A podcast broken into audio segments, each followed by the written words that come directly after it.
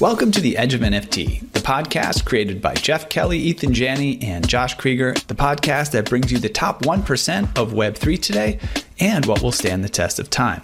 We explore the nuts and bolts of the business side and also the human element of how Web3 is changing the way we interact with the things we love.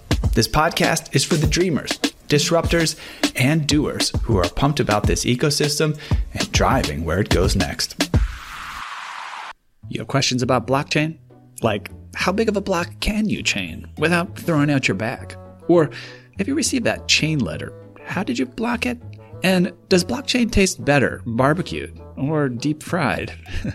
Luckily, you don't have to ponder these quandaries alone anymore because Blockchain Training Alliance is here to answer them and also train you in real world blockchain issues that will impact your business's bottom line and orient it future forward along the ley lines of the most important tech humanity has perfected since harnessing atomic energy if you're into those sorts of things. Blockchain Training Alliance is a top leader in the field, counting among its clients IBM, Microsoft, Disney, Morgan Stanley, and many more, and offering a wide array of technical and non technical courses. Whether you're a computer neophyte training for an incredible career in this new space, or a coding expert honing your skills, Blockchain Training Alliance will help you steer your ship home safely, filled with treasure. Arg. So hurry and sign up for the Blockchain Training Alliance course that best fits your needs at blockchaintrainingalliance.com. Use discount code EDGEOF for 50% off and start your next block today. Hi everyone, Josh Kriger here live. It's the Edge of NFT again, and I'm here with none other than the chairman of Animoca Brands, Yat Siu. It's great to see you in person. It's been a minute, but it's more so like passing by each other. We've been flying through Singapore, Korea, and now actually we're not in Dubai, we're in Ras, but we've been in the Middle East region for a few weeks running into each other. You've traveled the world. Why is this region important to Animoca brands and to the overall blockchain landscape? So first of all, the Middle East is generally super exciting. Demographically, it's a very young population. A large part of the gaming community actually is coming from here in terms of emerging. When you look at a place like Saudi, I think something like 85 or 86% of the population is under the age of 36 and they love gaming. It's one of the highest ARPU markets in the world. Interesting. Right? When you even look at other markets, well, I say like Turkey, or Egypt, young market as well in terms of population, very much interest in all sort of things to asset. And same type of games as like Asia, or like have you kind of delved into what types of games they like to play here? Well, most of the games people play here are sort of first-person shooters and RPGs, very similar to what you see in the West, and some games from Asia, but I would say mostly it's Western game studio games that they're playing here. But a deep interest and a hunger to create new, very specific domestic titles that actually speak to the local market and that's actually the opportunity that we and others see as well here in terms of a strong, thriving local market that actually has a hunger to develop it. I mean, take Saudi as an example. It has an esports ministry and it has a sovereign gaming fund. I can't think of many countries, if any, that, for instance, has that kind of commitment, for instance. Yeah. And when you think about the level of investment that happens, for instance, here in the UAE, whether this is in Abu Dhabi or whether this is in Dubai, in things of like digital assets and sort of Web3 broadly speaking, this is one of the most sort of diverse investment places that you can find and interest in the space, for instance. So yeah, I think there's many reasons to be here for, for all sorts of reasons. And for others as well that are Coinbase is considering yes. this region. You touch upon like why it's important for non-gaming companies. Are you advocating they also sort of have a presence here? I think so. I mean, first of all, particularly when you see what's happening in places like the US, people are sort of wanting to go somewhere where you have a little bit of clarity where you have now know what's going a on. A playbook, some yeah, kind playbook. of playbook. Yeah, you know? to say, hey, you know, this is okay. Or even if it's 1,300 pages, give us a playbook. Tell us what to do. And right now, yeah. Because of the way that things are being enforced uh, without clarity, even the likes of giants like Coinbase are finding their way having to sort of consider offshore places where they have at least some clarity so they can actually conduct these valuable services that they do. So I think, to me though, this region and other places like Hong Kong, for instance, are similar in this regard, actually is positive because it's also good to have a little bit of global competition. At the end of the day, people need to know where the talent is going to go. And if the talent can't stay in one place because it's hostile, then they'll go somewhere else because talent is super mobile. And I think the regions like this demonstrate that it's fluid. I mean, just look at how many people from around the world are in Dubai, for instance. It's super international now. Yeah, we've seen that people move quickly. They're willing yeah. to sort of migrate and that nomadic tendency takes over. You want to find a place where you can innovate and be creative and not have boundaries, right? Correct. So that makes Correct. a lot of sense. Speaking of innovation, I remember fondly our first show where I got to meet you where you shared your story of sort of your fight with Apple in the Yes, early days. exactly. And like the fight doesn't stop, right? So just to paraphrase, you had some multiple award-winning games at the top of the charts, and then you got kicked off. got deplatformed, absolutely. Right. Yeah. And so pushing the envelope is sort of in your DNA and the DNA of culture of Animoca brands. And you're doing that again with, with Life Beyond. Right. Right. And for those that don't know, this is sort of a Bitcoin powered game coming up. Why Bitcoin? Why does the world need a game powered on Bitcoin? So first, great question. One of the things that we've all said before is we look at L1, L2s, and generally blockchains as kind of like national economies or nation states in and of itself. Okay. And so Bitcoin is a country, effectively. It has a very certain culture and it has a very certain dynamic that takes place. And that's true basically for a lot of blockchains around the world. Is this apples, oranges, and bananas here? No, it is about how we sort of uh, sort of enter the markets in cultural context that we can then maybe export out afterwards. But if you want to sell into a market, imagine if you're making shoes for Switzerland. Well, you don't want to just make shoes just for Switzerland. You want to sell it to America. You want to sell it to Germany. You want to sell it to China, for instance, if you could. But if you were only ever restricted to one ecosystem, then you wouldn't be able to sort of expand your market. So that's one aspect of it. Is comparison. One of the areas that wasn't possible before ordinals was a way to store digital culture. Right now, in the past, Bitcoin was very much the store of value, perhaps the preeminent store of digital value. But now with ordinals, you can store culture, you can store heritage, you can inscribe all sorts of interesting things about sort of who you are and sort of the prestige or whatever it is that you're building. So that's kind of the zeitgeist of gaming is this is. culture, right? It is culture. I mean, everything we do in gaming, which billions of people do today, is actually trying to sort of store those forms of digital culture. You could argue that every moment in game is a kind of inscription of some sort, for instance, right? And some of them are valuable and some of them are not, but most importantly, they mean something to you. And also, if you look at Bitcoin as a nation, there's a whole bunch of people on Bitcoin who will never leave Bitcoin for any other platforms, for instance, as well. So it makes sense to offer services there. When you think of market value, Bitcoin is also the one that has the biggest one of all. So and no one argues about it being decentralized across Absolutely. you know the Exactly. world. So Exactly. like that gives you sort of a freedom That's to right. be creative and to onboard That's from right. every country. And the way that I see of it is that the kind of games that launch on Bitcoin will have a very, very different flavor about them because of, if I was to translate it this way, the nation that is Bitcoin, right? In the same way that when you launch a game in America, it's going to look very different in terms of its feel and organization and commercialization as a game that would launch in Japan or China, for instance, because of the community that's there. And that's the same thing. Having sort of a, a game like Life Beyond that focuses itself on the Bitcoin community and wants to be sort of inside the Bitcoin culture will give it a specific sort of narrative and a specific, I would say, domestic, as it were, domestic edge that you just take a generic game and just say it's one size fits all. It's simply not going to make sense. And you guys are not sort of stopping there when it comes to innovation. You put a considerable amount of focus and energy into creating Mochaverse. Hmm. We have a monthly segment with them called the Mocha Moment. It's it's a ton of fun. It's wonderful. Getting updates from everyone in the team and sort of sharing this very fast moving locomotive train, I would say. At the same time, there's some really exciting developments that haven't really come to fruition yet with these Mocha IDs. So Yes. I've reserved mine. I've shared with everyone I know an opportunity reserve. We just did a contest, but people are curious. What are Mocha IDs all about, and why now with this particular movement? So first, what Mocha ID is trying to do is create basically decentralized IDs as soulbound tokens as a way to basically create really sort of a way to not just onboard Web2 users, but also provide an identity layer that can be decentralized and can be truly yours in a manner that for things that we've learned in our own experiences. For instance, take things like KYC, a very simple example. We had to KYC for several games because of the value. But what if you had an ID that was already pre-KYC? You don't have to go and KYC a new wallet each and every time. You just simply know that the customer is already KYC'd and it's okay.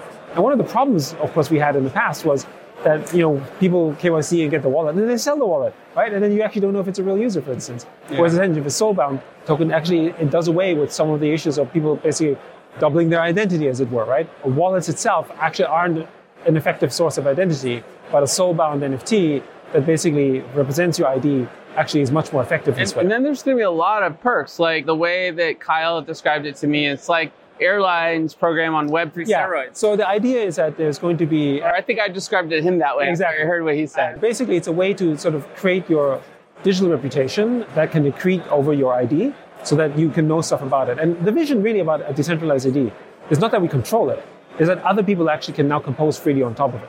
So imagine a decentralized Steam. What would that look like?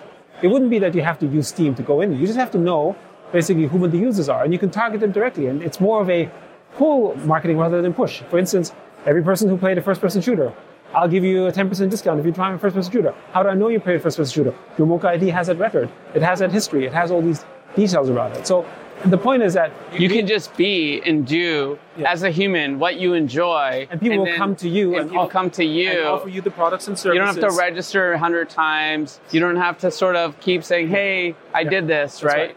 And you know, we have over 450 investments in the portfolio. We have also our own games and studios.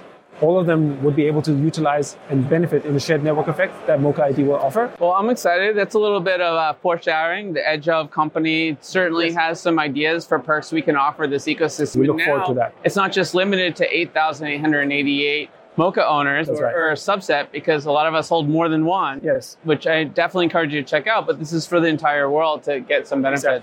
And of course, the next level benefit, of course, is that we want to teach people about governance. We want to teach people about the kind of power that they have with a Mocha ID and with Mochaverse NFTs, like how we do it with ApeCoin governance and many of our other future token projects. A little bit less invasive than having to get your eyeball scanned too. Yes, absolutely. I think the eyeball scanning thing is somewhat, and again, how is that stored and who controls it and what Yeah. do they do with the data? Do we actually know? And what if that gets hacked? Because eyeballs are becoming very important identity Yes. mechanisms for secure things Yeah. that you don't want to tap into. I mean, the way that we think of the future of identity, decentralized identity, is that we may be a way to connect other identity layers, but we don't know what's in it. So, in other words, you as an end user would then give permission to say, I'm okay with you to take data from these 10 different sources, or three different sources, or five different sources, which we never have. And personally, I think decentralized identities on blockchain are going to solve many of the privacy issues that people, that places like Europe have, for instance, because now you can truly guarantee that the company that might be managing your ID actually doesn't know that much about you. Very powerful concept. So you get to go home soon to Hong Kong because Ape Fest is coming up. Yes. But there's going to be a really exciting side event that Mochaverse and Animoca Brands community is cooking Right. up. Can you just tell our listeners about that in case they want to sort of book a flight? Yeah, so I mean, we're going to have a little event in Mochaverse. I think it's a boat trip. It's been changing a little bit back and forth, but that's kind of what happened. And Sandbox is also having a very cool event on the 3rd as well. Okay, cool. Right? Generally speaking, I would tell everyone just come to FinTech Week because there's going to be tens of thousands of people coming in who are sort of Web3 enthusiasts and interests. It's not just ApeFest, it's Mochaverse, it's Sandbox, and it's all these little side events. Don't just come for us, come for the fact that everyone else is building something there around that really exciting week. Come to Hong Kong. All right. Yeah. Thanks for hanging out for a few. Good to see you as Thank you so always. much. Thank you. Hi. We love having listeners like you because you're not only generous, but you're smart and you want to maximize the impact of your generosity. Donating money to help people can be a wonderful and selfless act, but how can you feel confident that your donations are improving or saving lives effectively? You could do weeks of research to find the charities that are out there, programs that they run, how effective those programs are, and how the charity might use your money. Or you could visit givewell.org. There, you'll get a short vetted list of the best charities they've found at saving or improving lives per dollar.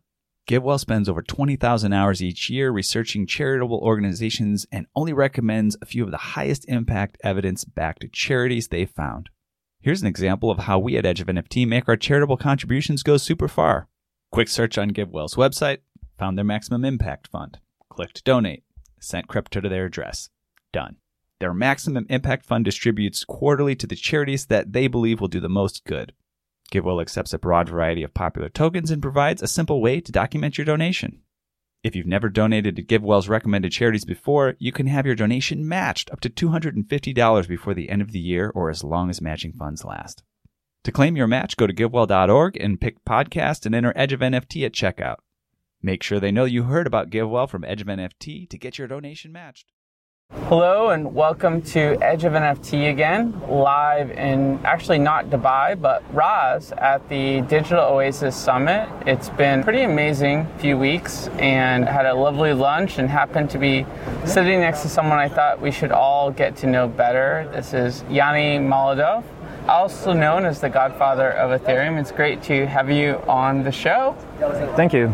We're two years into the craze, if you will, around sort of non fungible tokens, but there's mm. actually a long, complex, and sophisticated history. Mm. I think one thing that jumps out to me is now it's all about the immutability of Bitcoin as a sort of potential avenue for sort of creating NFTs in sort of a different sort of way called ordinals. But you sort of been around the earlier genesis of this concept. So why don't we just start there? Because I think it's a fascinating story. Tell us a little bit more about sort of the previous 10 years, what some of the sort of early conversations were about Bitcoin and what might be possible in terms of what we now know as NFTs. Mm-hmm. Yeah, I discovered Bitcoin in 2011, and in 2013 I was working on a colored coin wallet. Nowadays you would say NFT art issuance wallet. Effectively, it was maybe the first wallet and platform which supported artists to timestamp their artwork and issue editions, which we called back then like these NFTs, according to the let's say the art world standard. So and what, what made you decide to do that to go down that journey? Because at yeah. that time, I feel like even more so than now, people thought of Bitcoin as sort of store of value mm-hmm. in a more traditional like fintech concept of sort of a new version of sort of democratizing capital, right? So why did this even come to mind? So I decided to become like a blockchain, crypto, or back then Bitcoin professional. So there was not much talk about blockchain either back then. It was Bitcoin and a few altcoins. And I found somebody who wanted to do a project in the digital art world, experienced entrepreneur from Canada. We met each other in the infamous Room 77 Bitcoin bar in Berlin, which was the first brick and mortar store which ever started accepting Bitcoin already in 2010. And I pitched to him this kind of like idea of this project. So he wanted to do something with Bitcoin and digital art, also because of his wife, who was an art world professional, a curator for physical and digital art, as far as I remember.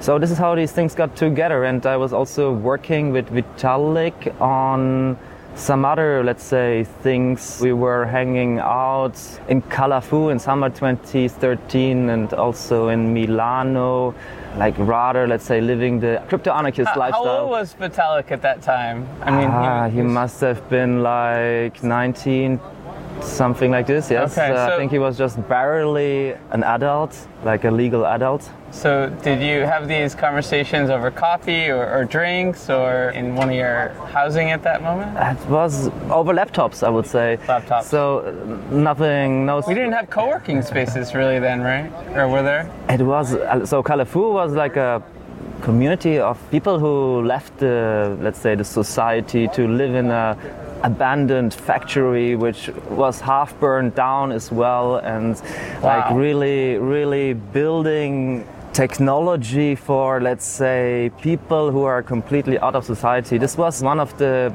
let's say the main ideas behind this community i mean for us it was rather let's say a temporary visits. So we were there, I think, for around 10 days or two weeks. I remember Vitalik sleeping on a super thin uh, mattress, uh, kind of like on the floor. It was super basic living standards. And yeah, we were living a very different lifestyle than we are today. I'm actually curious were there ramen noodles being served in this communal kitchen, or were you all eating fresh food to sort of spark all these creative ideas? It was freshly cooked food by the community chefs. And I remember one thing that we need to wash our dishes with this two bucket methodology essentially. So there was no running water, it was just two buckets and one dirty bucket, one clean bucket, and then you dry the dishes. So yeah, same way how usually it's get done in, in Thailand on the street. But I also remember that Vitalik back then he was waking up really early as well and spending all of his day on his laptop. And sometimes we went for walks. This was like the distraction we had, and we climbed together. We climbed Montserrat next to Barcelona, between Calafou and Barcelona. And there's also a picture of us standing on the peak. And yeah, this was all before Ethereum quickly after our Calafou. How old were you back then, if you don't mind me asking? This was 2013, so I was 26. Okay, so you were the older mentor, yeah. seen a few things, but yeah. still sort of inspired by some of the same principles as Vitalik around sort of democratization yeah. of the global economy, right? Sure. I mean, Vitalik was famous for writing the Bitcoin magazine. I think at this point he wrote more than half of it. He originally got in contact with his co-founder Mihai Alisie, who uh, brought Vitalik into the Bitcoin magazine as a writer. I also became a co-founder of the Ethereum project.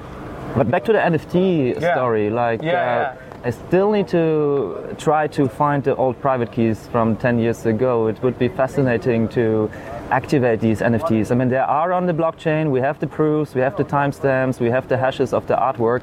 It's missing the keys. Yeah, but we never had somewhere. expected that there would be such a, let's say, craze around NFTs and they would be sold for many millions or some of the NFTs would be selling for many millions. Nobody would have expected this in 2013. Otherwise, obviously, we would have just uh, framed everything and saved it. Maybe one of the lessons here for your audience is to never give up and just to hold on to really great original ideas because at some point, if the timing is right, it might be a really good opportunity to get some value out of the work.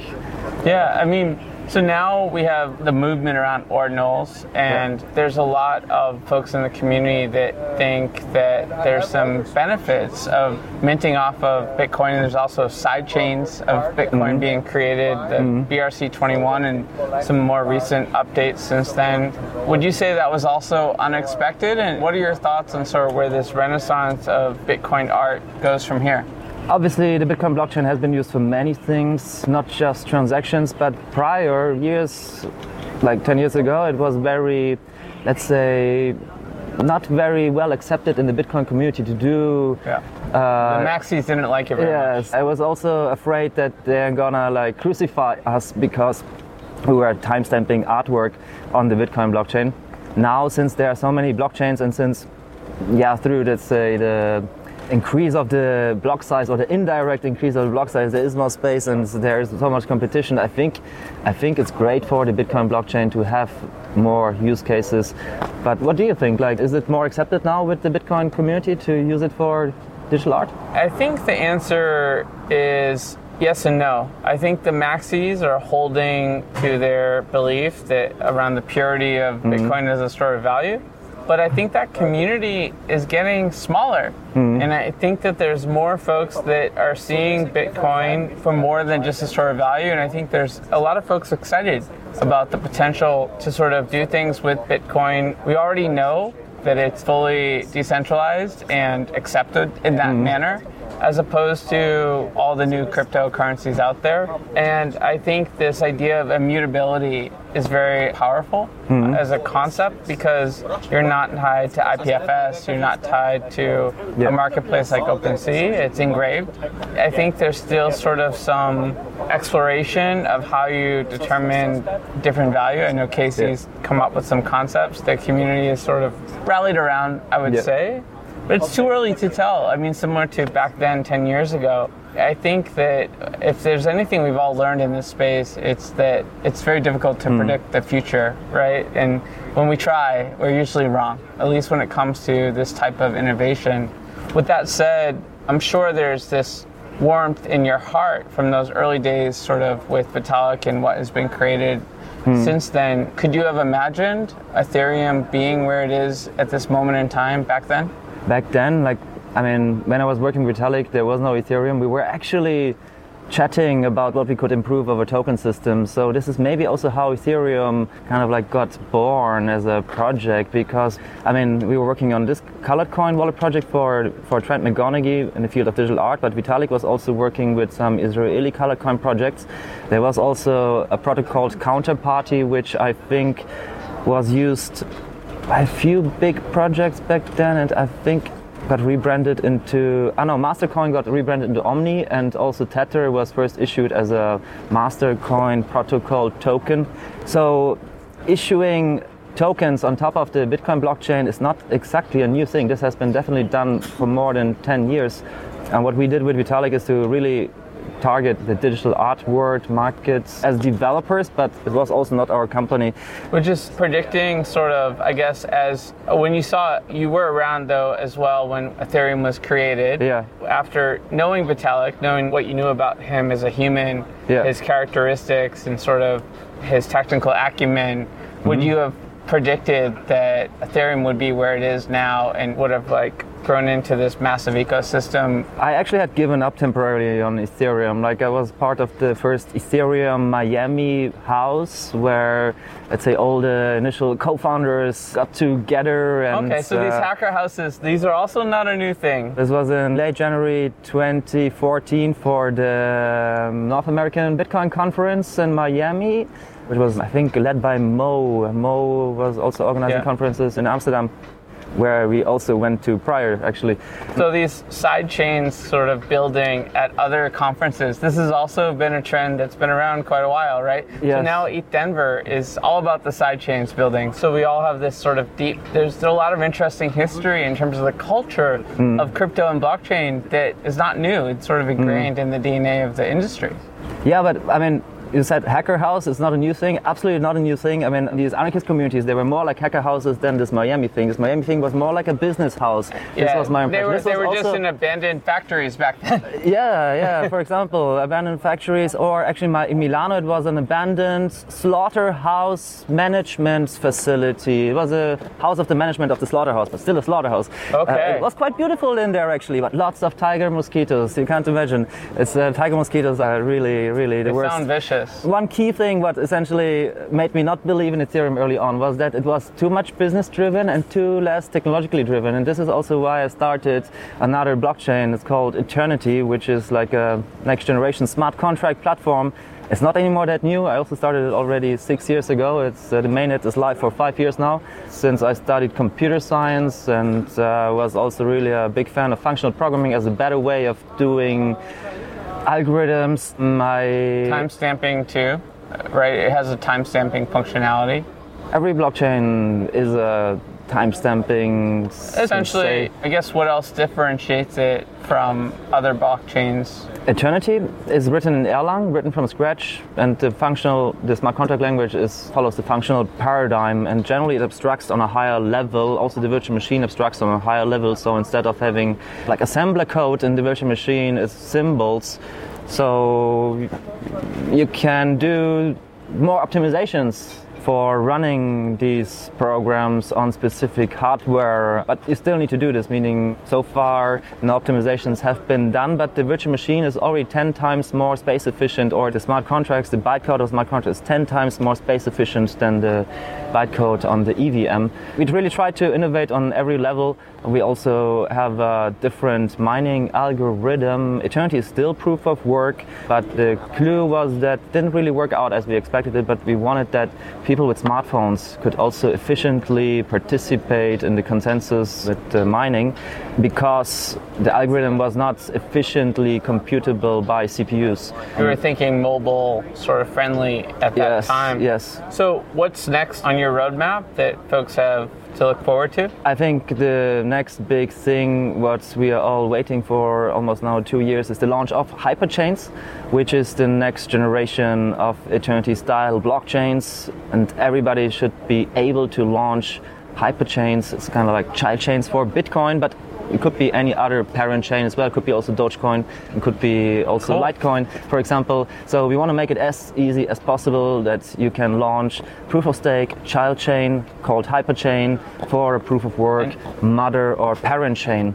Yeah, I mean, I think that could be really powerful as a concept. So mm-hmm. when's that coming out? I hope soon, but this development is done by the Aeternity Foundation. And since we try to be as decentralized as possible, I'm not really involved with the core developers so much. I'm giving the, let's say, the initial ideas and uh, writing about things. I'm really Once again, about, you're like a mentor or coach. Yeah, so I am not giving any promises about delivery dates. I even open sourced the whole concept so that other people could also just implement the hyperchains consensus mechanism for their needs because we believe it's the most safe consensus mechanism because it's taking the best of both worlds, proof of work and proof of stake, without paying for the proof of work, reusing it. Very, and, very, yeah. very cool. And where can people go to learn more about Aeternity?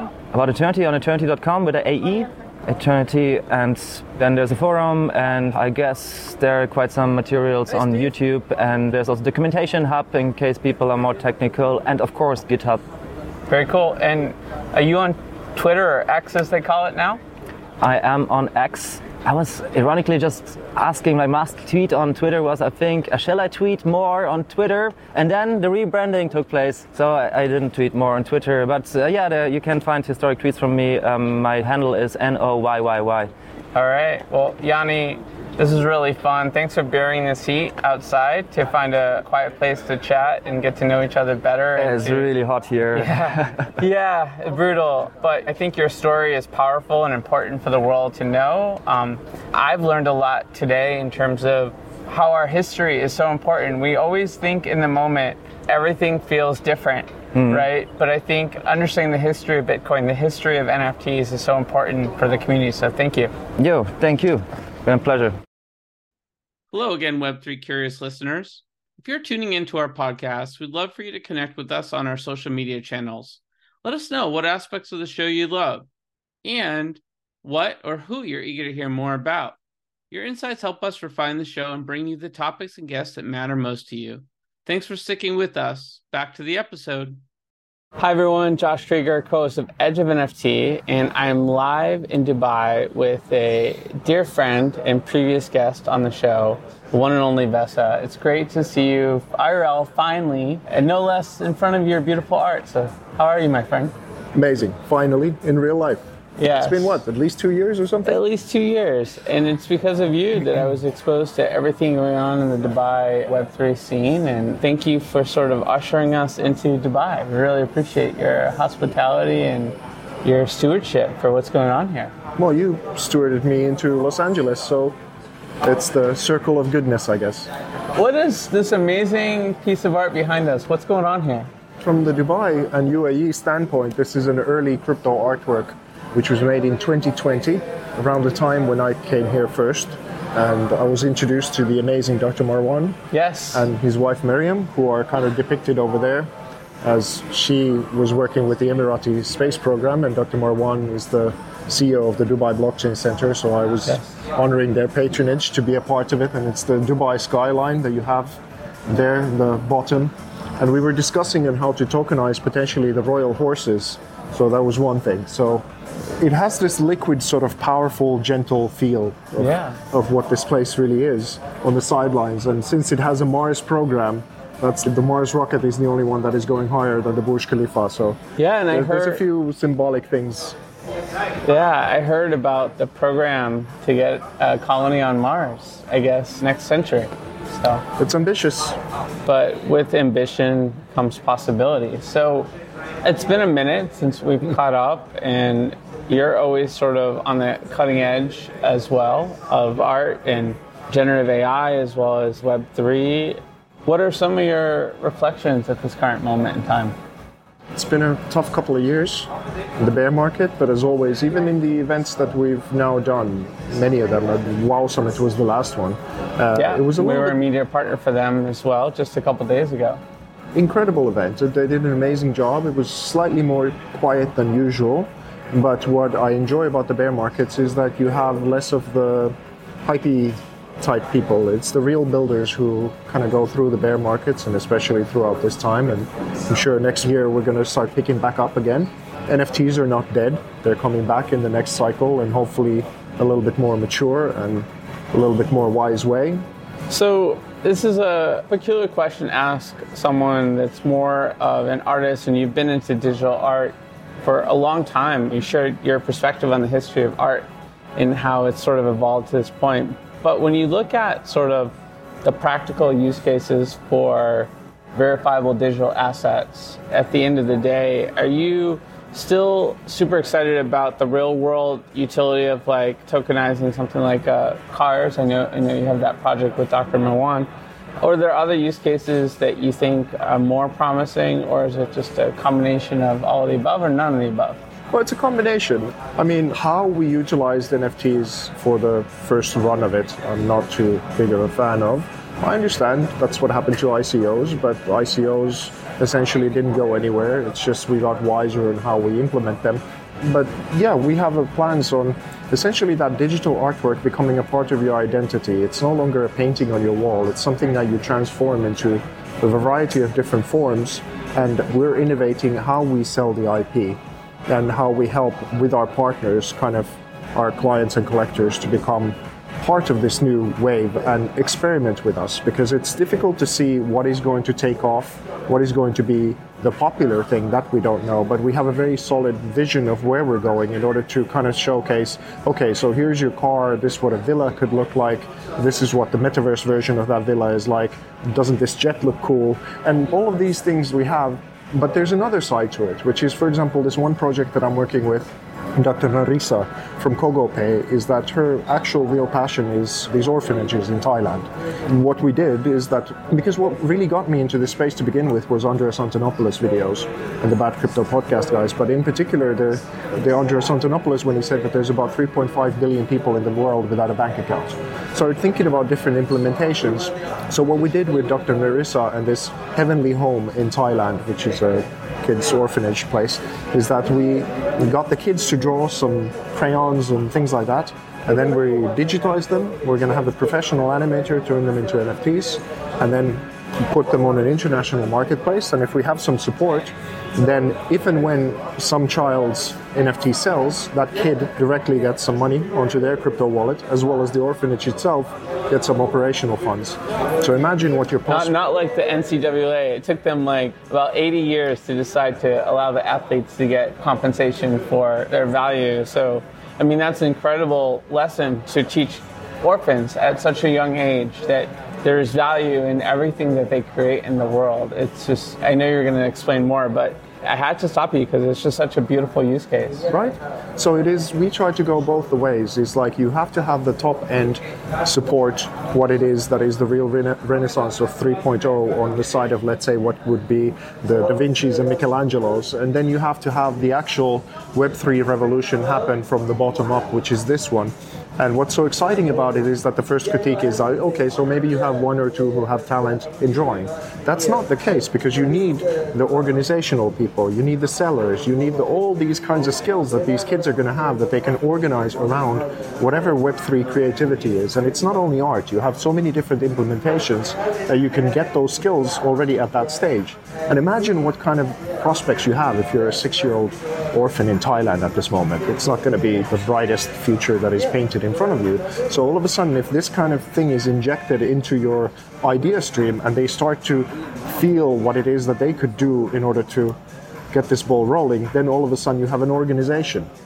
And that's quite something. That's exciting. Where do people learn more about that project? Is it out yet? Not yet. So we have digitized the material. I can send you the video of the kids drawing and doing all of that Very stuff cool. over there. Yeah. Definitely. But no, it's not materialized. All right, so just keep checking out Art by Vesa to learn more about that project. And what's your perspective on AI? It's another technology that's been around a long time, but has evolved faster, especially with the advent of generative AI. It's the talk of the town. So, what are you doing with AI, and what are your overall sort of perspective on whether or not it's beneficial to creators and to the creator economy? it's as always things are it's polarizing but it's also it's very useful and it's simultaneously very destructive because right now we're going towards a little bit that kind of dystopian vision for art at least is that the machines are generating the art and the human beings are still cleaning the toilets. And that was not the intention of why we started making machines to begin with. And we why do we make art? What is it about our soul and communication and connection that we want to kind of achieve with it to begin with? What is that what we try to put on canvas or any other form in order to kind of make ourselves proud about what it is that we do and make humanity around us kind of be happy about what it is that we do? That it's because life is so damn difficult that then we need to have some aspirations of what we go towards.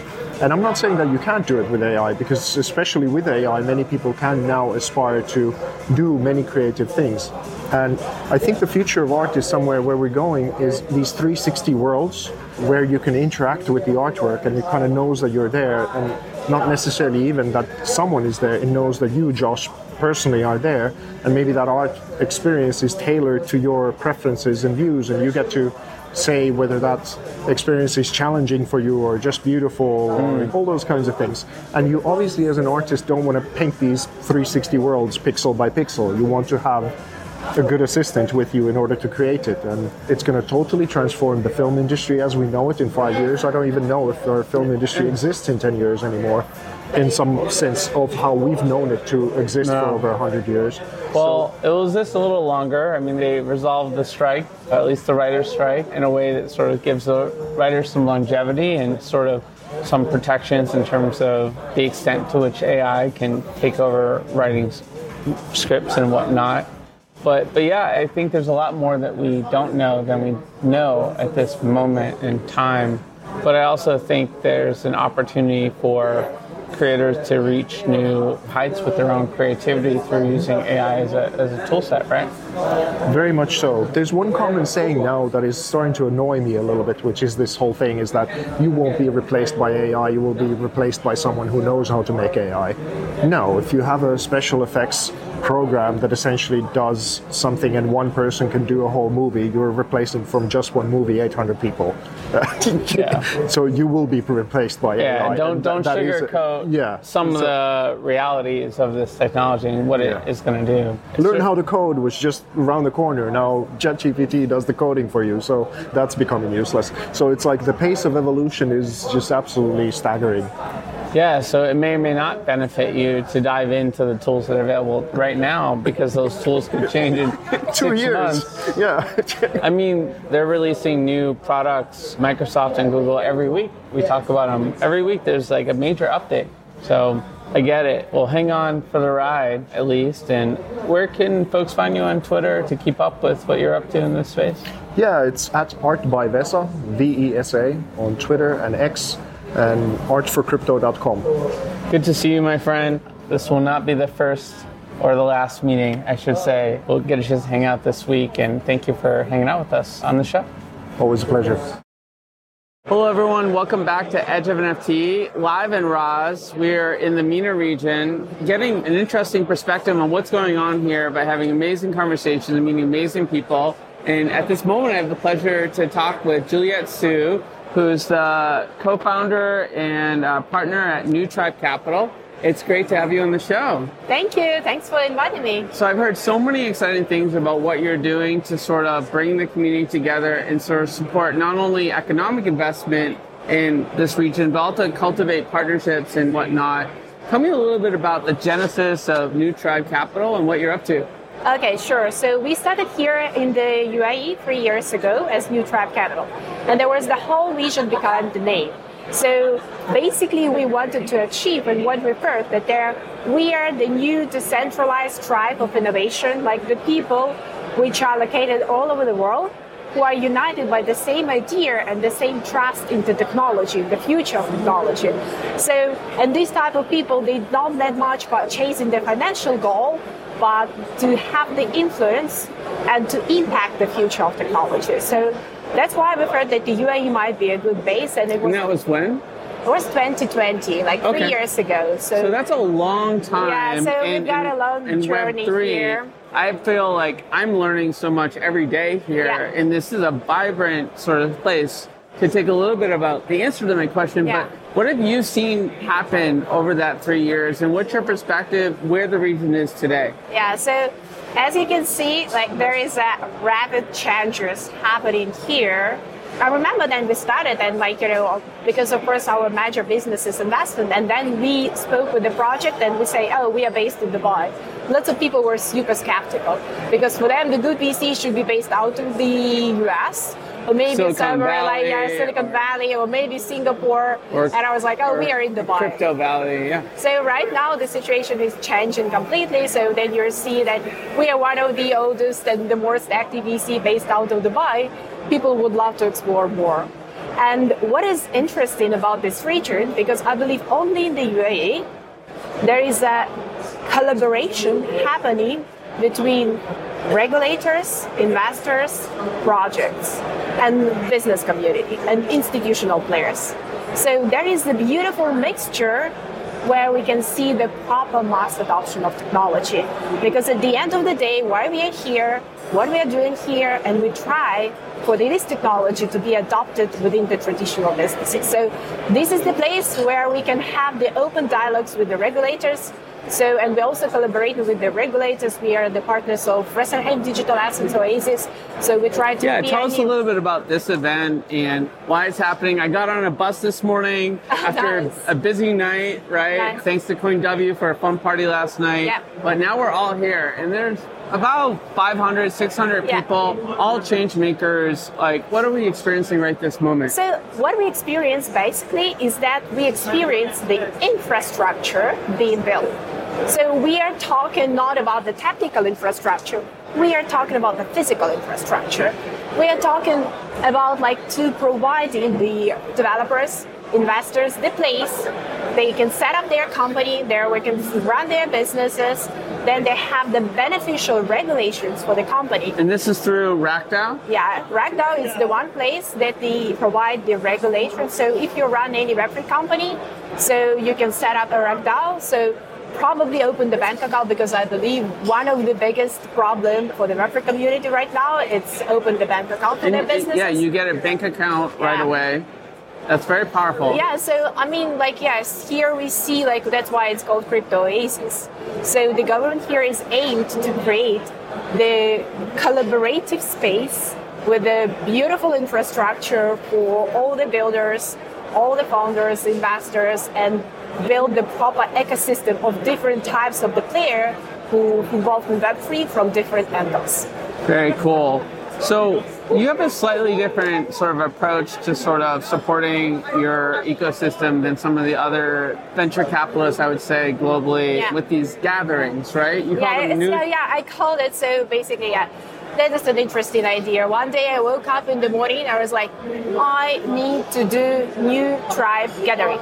It's not related to the brand itself. It's basically like the idea we've got behind the brand back to the days, and now this idea is becoming so popular, and we see it as a network state. So that's exactly. So I created the very exclusive space and the event where we have the CEO of uh, Resa Digital Assets Oasis. We have some like C-level manager of Binance and like lots of investors and top project founders get leaders of together. these different tribes. Yeah, so yeah, the leaders from the space get together in a very nice atmosphere. Then they have a chance to talk to each other properly and not getting lost. So there were like very selected people who I just got together in one place. So they had a chance to have the proper discussion over there. Very cool. Yeah, so I went to William Mary and we were called The Tribe. Yeah. And then I had a food tech company Yeah. and we called our community the tribe. So I really relate to that word and I think it aligns really well with what's going on in the space of blockchain innovation because we're crossing all ethnicities, we're crossing all geographical boundaries, and we happen to be in a desert like climate. So I totally dig Let's the see why we call it New Tribe, and basically New Tribe uh, capital. New Tribe is one word because it's the new digital tribe, and digital it's all about decentralization.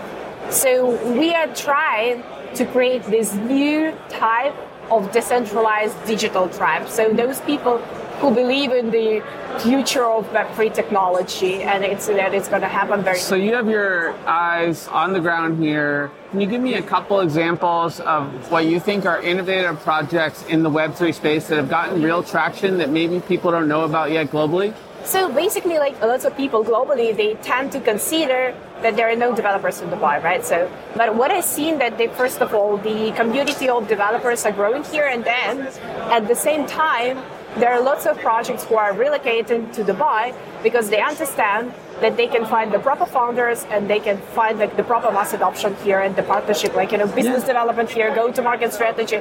So here is the space. Then you can go to the business development stage and to grow your company as it is, And if so- it's like a Web3 company. So what are a couple examples of projects that you think so are uh, kicking one butt? is like one is the one very like famous project because from the local Emiratis guys. It's called what? Myco. Myco Oh, is yeah. decentralized streaming yeah, platform. yeah, they I- were on a panel I, I moderated. Yeah, yeah, very so cool very what they're doing. Over four million users. but see there was like there are different types of projects because then people ask me like what are the projects that you can mention based out of UAE so should I mention the project which is started in the UAE and get a global expansion or vice versa. So it should be it should be the project who just like, you know, started somewhere and then they came to the UAE, right? So there are like a different streams happening. Yeah. So at the same time, I can mention a few projects for Bondi based here and they do business development here, or something like Honey and yeah, Michael.